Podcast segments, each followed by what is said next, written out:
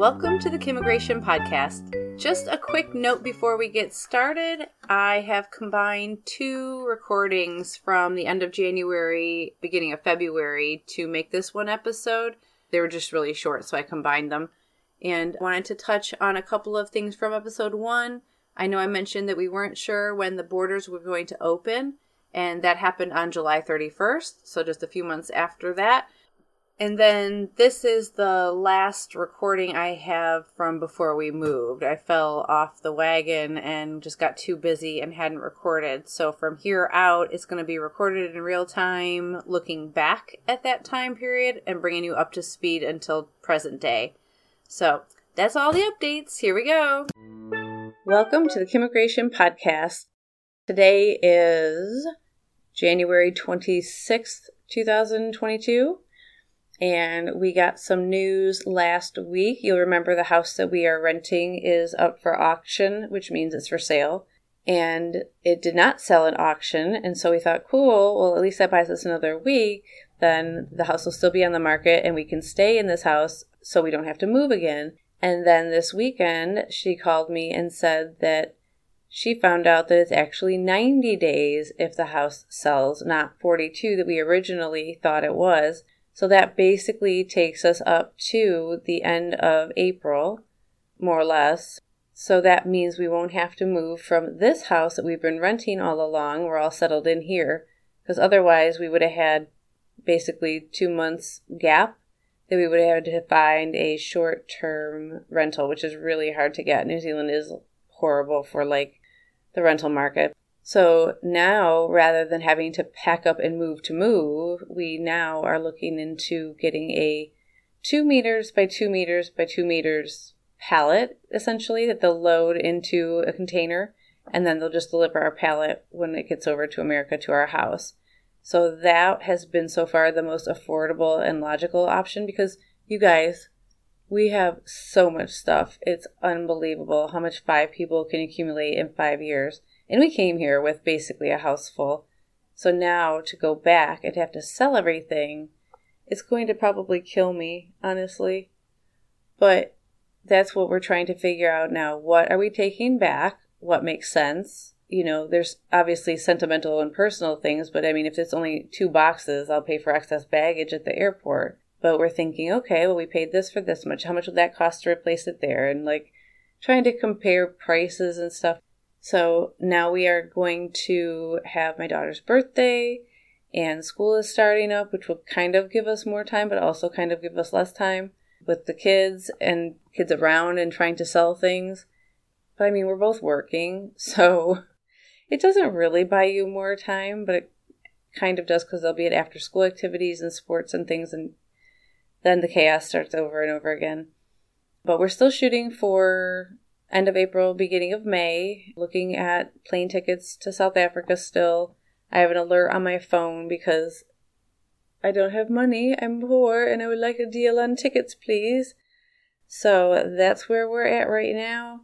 At least for the foreseeable future, we're going to keep, you know, the things we use daily. But I do need to start just culling the herd here. There's too much stuff everywhere. So it's going to be like walk through my house and just buy my crap because we need to get rid of everything. I don't know. When you move house in city to city or even state to state or whatever, you pack your stuff. You pack everything. It doesn't matter if you're going to use it in five years or not. You pack it and you move it to the new house and then you unpack it.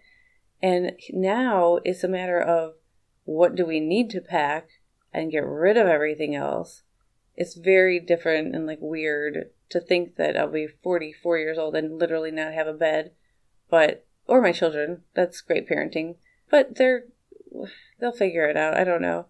Um, there's still a lot that we have to do. We started talking about assigning jobs to each other because Bruno and I are, let's just say, we are not great collaborators, so we have to have assignments. And when we collaborate that way, it works much better. So, things we're going to do before we leave New Zealand. So, this should not be on a priority list, but I do need to get my tattoo. I've been talking about it for too many years, and I'm not going to be in a place where they do tattoos like this in six months, so I gotta do it now. But I haven't done it yet. I, we need to like use our appliances all the way up until we move, but then you gotta like get rid of them and not have them for a few days. So that's gonna be a headache. Trying to get in touch with a painter or anybody to do work at our house because we want to make sure that it's, you know, ready to go before we get there. So that's gonna be some phone calls and things. But yeah, I mean, overall, like, we're too far out to plan too far out. And then COVID also makes it really hard to plan anything. We just now went into level red, which doesn't really mean a whole lot, and we're vaccinated. But Omicron is here. It's going to spread everywhere. Hopefully, you'll not get it, but if you do get it, I hope it's mild. And it should be because everything in New Zealand is mild. That was one of our comments when we first first moved here that the weather is mild, you know, people are mild, like everything is just cool, it's sweet as, it's real laid back, but then sometimes it does get frustrating on why don't you have a pep in your step? And I think that's also part of country life. So I think that'll also be a shock to go back to city life where people are like going, going, going, but then they're also going, going, going for Christmas and Fourth of July and any excuse to get together. So I did miss that being here too, and it's something that Bruno and I have talked about a whole lot. I've talked about it on season one of Kimmigration. So go back and re listen.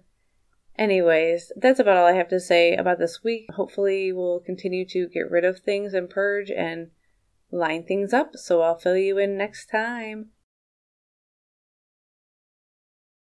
I ended the episode last time with I'll just continue to line things up and see where we go. Uh, I also mentioned in the podcast that my kids were starting school this week. It is now the end of the day, but the 1st of February. So Rory started his school today, had a great day. Everything is cool. And I thought Ellie's school started tomorrow and Finn's school started on Thursday. It's a new high school he's going to in town. And it's fine because Ellie's just going across the street here still, so she's good to go. I've got the uniforms all good. Think I got myself together. Waiting on online delivery for Finn's shoes because things don't don't get delivered here, but they're not here yet. They I don't know. Anyway, and my friend messaged me, Are the boys excited about school tomorrow? And I said, Well, Finn doesn't start till Thursday, same as her son. She's like, No, they start tomorrow. And I went back and I read the email again, and it was like a weird format, so it looked like it was saying everybody starts on Thursday. And I was wrong, and he starts tomorrow, and this was at 9:15 p.m. So um, he had to like pack his lunch and get everything ready to go, and it'll be fine. But just how quickly a week changes things. But anyways, I did have progress this week. I told my boss that I was leaving last week and I don't know what he's going to do because it's a small, small company now, and they have gone into red, as I mentioned at the end of last episode, which really just means kids have to wear masks at school, which is not great. I don't love it, but it's what we have to do, I suppose. And eventually we'll all not have to, or I don't know what will happen, but something action is better than non action a lot of the events have been canceled. So that means for tourism, in my job in particular, that's a big question mark with the company being able to survive. So it's just like a financial burden for him. And I don't want him to get left in the mud, you know, if I leave and there other people leave because tourism is like dying because the borders are still closed. Allegedly, we're not going to have lockdowns locally, but they're still not opening the border to international tourists. So it really does affect a lot of the economy in ways that trickle down and spread throughout. Still haven't booked flights.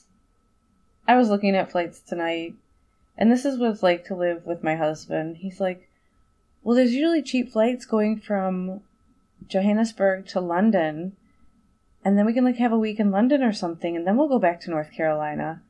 I'm like, what? That was not part of the plan. Like, I have not been looking for those flights at all. That wasn't my idea.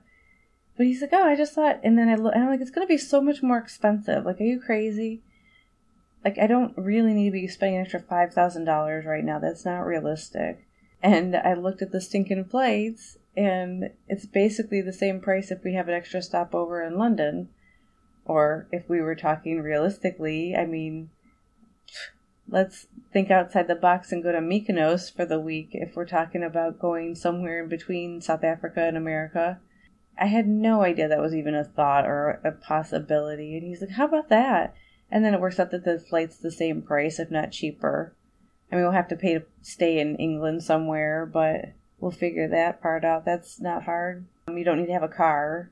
The kids would love riding the tube everywhere. They would think that's the coolest thing and Rory wants to go to Japan, but I think the borders in Japan are closed. But that's not on the way of anything either, so it's not. At least London's in the right direction, I suppose. So that's a new development. I mean, I just never think of those types of things. He's like, hey, how about this? So, just for the record, he's the instigator of this whole situation. I am getting quote for travel insurance. I looked at two different companies and I'm trying to decide what sort of policy um, at least just to get us started at home because I do not want to have to deal with that for the first little bit while we're there. But I need to get something that will cover us for COVID.